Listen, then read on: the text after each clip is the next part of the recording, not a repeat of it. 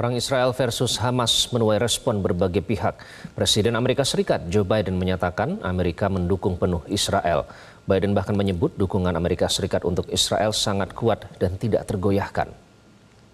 You know, when I spoke with Prime Minister Netanyahu this morning, I told him the United States stands with the people of Israel in the face of these terrorist assaults. Israel has the right to defend itself and its people. Full stop. There's never justification for terrorist attacks. Jelajahi cara baru mendapatkan informasi. Download Metro TV Extend sekarang.